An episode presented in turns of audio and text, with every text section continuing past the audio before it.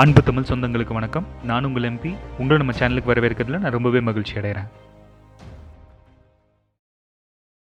இந்திய மன்னர்கள் வரலாறுல மூவேந்தர்களான சேரர் சோழர் பாண்டியர் இந்த மூணு பேரையும் குறிப்பிடாம அந்த ஹிஸ்டரி நிறைவடையாதுன்றது தான் உண்மை. ஆனால் நம்ம சோழர்களை பற்றி பேசுகிற அளவுக்கு பாண்டியர்களை பற்றி பேசுறது கிடையாது. அதை பற்றி நம்மளுக்கு தெரியறதும் கிடையாது. ஆனால் உண்மையான வரலாறு என்னென்னா தன்னோட ஆட்சி காலத்தை எல்லா மன்னர்களுக்கும் முன்னாடி தொடங்கி கடைசியாக முடிச்சது பாண்டிய மன்னர்கள் தான். இது நம்ம எத்தனை பேத்துக்கு தெரியும்? நம்ம வரலாறு நம்மளுக்கு கண்டிப்பாக தெரிஞ்சிருக்கணும். வெளியில இருந்து ஒருத்தர் வந்து இதை நம்மளுக்கு சொல்லக்கூடாது. இன்றைக்கு அதுக்கான ஒரு முயற்சியை தான் நான் எடுத்திருக்கேன். Welcome to the MPs podcast இன்றைக்கான தலைப்பு பாண்டியர்களோட வரலாறு. அதை பற்றி ஒரு சின்ன குறிப்பு தான் இன்னைக்கு நான் உங்களுக்கு கொடுத்துருக்குது. பக்கத்துலேயே முக்கியமான விஷயம் என்னன்னா இந்தியாக்குள்ள இருக்க மன்னர்கள் அனைவரையும் சேர்த்து பாண்டிய மன்னர்களோட வரலாறு தான் இருக்கிறதுலயே பழமை வாய்ந்தது அப்படின்றதுக்கு பல குறிப்புகள் இருக்கு. அதாவது இவங்களோட வரலாறு ஐநூத்தி ஐம்பது பிசி அதாவது கிறிஸ்து பிறக்கிறதுக்கு ஐநூத்தி ஐம்பது வருடங்களுக்கு முன்பே தோன்றினதா பல ரெக்கார்டுகள் சொல்லுது. அதாவது ஸ்ட்ராபோன்னு சொல்லப்படுறவர் தன்னோட ரெக்கார்ட்ல என்ன பண்ணியிருக்காருன்னா ரோமோட முதல் மன்னரான அகஸ்டினை பாண்டிய நாட்டிலிருந்து வந்த ஒரு அம்பாசிடர் சந்திச்சதா ஒரு குறிப்பு இருக்குது இது மட்டும் இல்லாம பாண்டிய மன்னர்களோட முதல் மன்னனான குலசேகர பாண்டியனோட பையனான மலையத்வஜ பாண்டியன். இவர் வந்து குருஷேத்திர போர்ல பாண்டவர்களுக்கு சார்பா போரிட்டதா சொல்றாங்க. இந்த குருஷேத்திர போரோட வயசு இன்னும் கிளியரா தெரியல பட் இதோட வயசு எவ்வளோ இருக்கலாம்னா ஐயாயிரத்தி ஐநூத்தி அறுபத்தோடு பிசியில இருந்து தொள்ளாயிரத்தி ஐம்பது பிசிக்குள்ள இருக்கலாம் அப்படின்னு சொல்லப்படுது. பாண்டிய மன்னர்களோட ஆட்சி காலத்தை இன்னும் எக்ஸாக்டாக நம்மளால் டேட் பண்ண முடியல அப்படின்னு தான் சொல்லணும். ஆனால் பாண்டியர்களை பற்றி பல லிட்ரேச்சர்ஸாக இருக்கட்டும் இல்லை தமிழ் போயம்லையாக இருக்கட்டும் அவங்கள பற்றி குறிக்காத இடங்கள் கிடையாது அப்படின்னு தான் சொல்லணும். தமிழ் தமிழில் இருக்க அகநானூறு புறநானூறு பத்து பாட்டு இது எல்லாத்துலேயும் பார்த்தீங்கன்னா குறிப்பாக பாண்டிய மன்னரான நெடுஞ்செழியனை பற்றியும் சரி இளைய பெருவழுதியை பற்றியும் சரி அவங்க பண்ண தியாகங்களை பற்றி நிறைய இடத்துல குறிப்பு இருக்குது அது மட்டும் இல்லாமல் மணிமேகலை சிலப்பதிகாரம். இதுலேயும் மதுரைகளோட சிறப்பை ரொம்ப அழகாவே விவரிச்சிருக்காங்க. இது எல்லாமே சங்க காலத்துக்கு அப்புறம். அதாவது ஐ ஐந்தாம் நூற்றாண்டுலேருந்து ஒன்பதாம் நூற்றாண்டுக்குள்ள. இப்போ பாண்டியன்ற பெயர் காரணத்தை பற்றி பார்ப்போம் இதுக்கு பல அர்த்தங்கள் சொன்னாலும் ரெண்டு முக்கியமான விஷயமா அவங்க சொல்றது என்னன்னா முதல் விஷயம் பாண்டின்றது ஒரு காளையை குறிக்கிறது. காளைன்றது வீரத்தோட அடையாளமாகவும் ஆண்மைக்கான அடையாளமாகவும் பார்க்கப்பட்டது. இதனாலேயே முதல் பாண்டிய மன்னனான குலசேகரனுக்கு பா குலசேகர பாண்டியன்னு சொல்லி ஒரு புனைப்பெயர் வைத்தாங்க. இதுவே பின்னால எல்லா மன்னர்களுக்கும் இந்த புனைப்பெயரோடய அழைக்கப்பெற்றாங்க. இது ரெண்டாவது விஷயம் இதை பாண்டி அப்படின்றது என்ன சொல்றாங்கன்னா பண்டு அப்படின்றது சங்க இலக்கியத்தில் பண்டைய அப்படின்றத குறிக்கிறதா இருக்கும். இதுவே மருவி பின்னால பாண்டியன் அப்படின்றது வந்திருக்கலாம் அப்படின்றதும் ஒரு காரணமா வைக்கப்படுது. நம்ம எல்லாத்துக்கும் மதுரை அப்படின்னு சொன்னோடனே முதல்ல ஞாபகத்துக்கு வருது மதுரை மீனாட்சி அம்மன் தான். இவங்களை எப்படி இன்னைக்கு நம்ம கடவுளா கும்பிட்டு இருக்கோம் அப்படின்ற விளக்கத்தையும் நான் உங்களுக்கு தரேன். இரண்டாவது பாண்டிய மன்னனான மலையத்வஜ பாண்டியனுக்கும் ராணி காஞ்சனமாலாவுக்கும் ஒரே ஒரு பெண் தான். அவங்க தான் தடாதகை இல்லை மீனாட்சி. எப்படி வேணாலும் அழைக்கலாம். இவங்களுக்கு ஒரு ஆண் வாரிசு இல்லையே அப்படின்னு மலையத்வஜ பாண்டியன் ரொம்பவே ஃபீல் பண்ணினார்.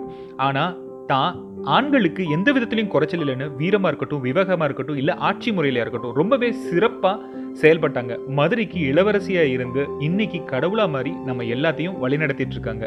கடவுளாலேயே ஆட்சி பண்ணக்கூடிய ஒரே இடமா மதுரை இருக்குன்றது எவ்வளோ பெரிய சிறப்பு. பாண்டியர்களோட கொடி இரட்டை மீன். பாண்டியர்களோட காலத்தை பார்த்தீங்கன்னா நான்கு வகையா பிரிக்கலாம். ஒன்று முற்கால பாண்டியர்கள் ரெண்டாவது இடைக்கால பாண்டியர்கள் மூன்றாவது பிற்கால பாண்டியர்கள் நான்காவது தென்காசி பாண்டியர்கள். இந்த தென்காசி பாண்டியர்களோட பாண்டிய மன்னர்களோட வரலாறு கம்ப்ளீட்டா முற்று பெறுது. பாண்டிய மன்னர்கள் வெவ்வேறு காலங்களில் எங்கெங்க இருந்து ஆட்சி பண்ணினாங்கன்ற ஒரு குறிப்பையும் நான் உங்களுக்கு சொல்றேன். முற்கால பாண்டிய மன்னர்கள் கொற்கையை தலைநகரமாக கொண்டு செயல்பட்டாங்க. இந்த கொற்கைன்ற நகரம் இப்ப இருக்க திருநெல்வேலி தூத்துக்குடி பக்கத்தில் இருக்க ஒரு துறைமுக நகரம். இன்னும் தெளிவா சொல்லணும்னா ஆதிச்சநல்லூர் பக்கத்தில் இருக்க ஒரு சின்ன துறைமுக நகரம். பல ஆயிரம் வருடங்களுக்கு முன்னவே கடன் கடந்து வணிகம் செய்து பண்ணினவங்க தான் நம்ம பாண்டிய மன்னர்கள். இடைக்காலம் மற்றும் பிற்கால பாண்டிய மன்னர்கள் பார்த்தீங்கன்னா மதுரையை தலைநகரமாக கொண்டு செயல்பட்டாங்க. பின்பு கடைசியா வந்த தென்காசி பாண்டியர்கள் தென்காசி திருநெல்வேலியை தலைநகராக கொண்டு செயல்பட்டாங்க. பாண்டிய மன்னர்களோட எழுச்சியும் வீழ்ச்சியும் இதை பத்தி பார்ப்போம். முதல்ல நம்ம பார்க்க போறது கலப்பராயர்களை பத்தி. அதாவது கன்னட நாடு வழியா கலப்பராயர்கள் உள்ள வந்து சேர சோழ பாண்டிய நாடு இது எல்லாத்தையும் கைப்பற்றி கிபி நானூத்தி முப்பத்தாறாம் ஆண்டுல இருந்து நானூத்தி அறுபத்தி மூணாம் ஆண்டு வரையும் புலிகேசியோட தலைமையில ஆட்சி நடத்திட்டு இருந்தாங்க. பின்பு பல்லவர்களால வீழ்த்தப்பட்ட புலிகேசினால கலப்பறையோட ஆதிக்கம் கம்மியாச்சு அப்படின்னு தான் சொல்லணும். அதுக்கப்புறம் திரும்பவும் பாண்டிய ஆட்சி எழு எழுச்சி பெற்றது. கடுங்கோன் பாண்டியன் தலைமையில திரும்பவும் ஆட்சி செழிக்க ஆரம்பித்தது. இரண்டாவது நம்ம பார்க்க போறது சோழரோட ஆட்சி. அதாவது சோழ மன்னர்களான ராஜராஜ சோழன் ராஜேந்திர சோழன் ஆரம்பிச்சு ராஜேந்திர சோழனோட பசங்க வரையும் பாண்டிய நாட்டை ஆண்டு வந்தாங்க. இது எல்லாமே எங்க ஆரம்பிச்சது அப்படின்னு பார்த்தீங்கன்னா ஆதித்ய கரிகாலன் வீரபாண்டியனை போரில் ஜெயிச்சு பாண்டிய நாட்டை கைப்பற்றினான். இது நம்ம எல்லாத்துக்குமே பொன்னியின் செல்வன் வாயில தெரியும். அதுக்கு பிற்பாடு ராஜராஜ சோழன் பாண்டிய நாட்டை தலை தூக்கவே விடல. ராஜேந்திர சோழனும் அப்படிதான். ராஜேந்திர சோழனுக்கு பிற்க பிற்பாடு தன்னோட மகன்களான சுந்தர சோழ பாண்டியன் விக்ரம சோழ பாண்டியன் பராக்கிரம சோழ பாண்டியன் சொல்லிட்டு மூணு பசங்களுக்கும் பாண்டிய பட்டமேற்றி மதுரையை ஆட்சி புரிஞ்சு வந்தாங்க. மூன்றாவது நம்ம பார்க்க போகிறது டெல்லி சுல்தானேட் அலாவுதீன் கில்ஜியோட படைத்தளபதியான மாலிக் கஃபூர் மதுரையை நோக்கி படையெடுத்து வரான் அப்போ சுந்தரபாண்டியனுக்கும் வீரபாண்டியனுக்கும் நடுவில் இந்த பிரச்சனையை பயன்படுத்தி மாலிக் கஃபூர் மதுரையை தன் வசத்துக்குள்ள கொண்டு வந்தான் அது மட்டும் இல்லாம மதுரையில இருந்த எல்லா செல்வங்கள் எல்லா வளங்களையும் கொள்ளையடிச்சது மட்டும் இல்லாம கோயிலுக்கும் மிகப்பெரிய சேதத்தை ஏற்படுத்தினான் இதுதான் பாண்டிய மன்னர்களோட மிகப்பெரிய இருண்ட காலமாக கருதப்படுது. நான்காவது நம்ம பார்க்க போறது விஜயநகர பேரரசை பத்தி.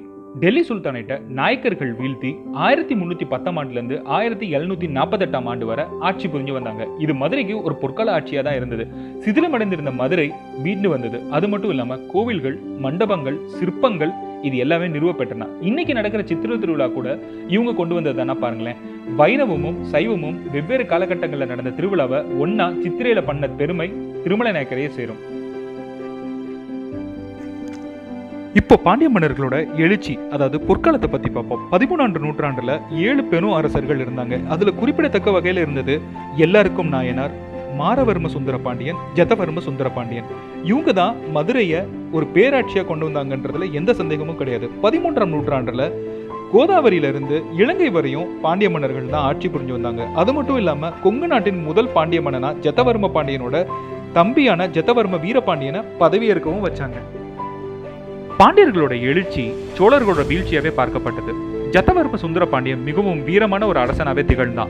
சோழர்களை வீழ்த்தினதுனால அவனுக்கு கோச்சடையான் அப்படின்ற இன்னொரு பேரும் வந்தது.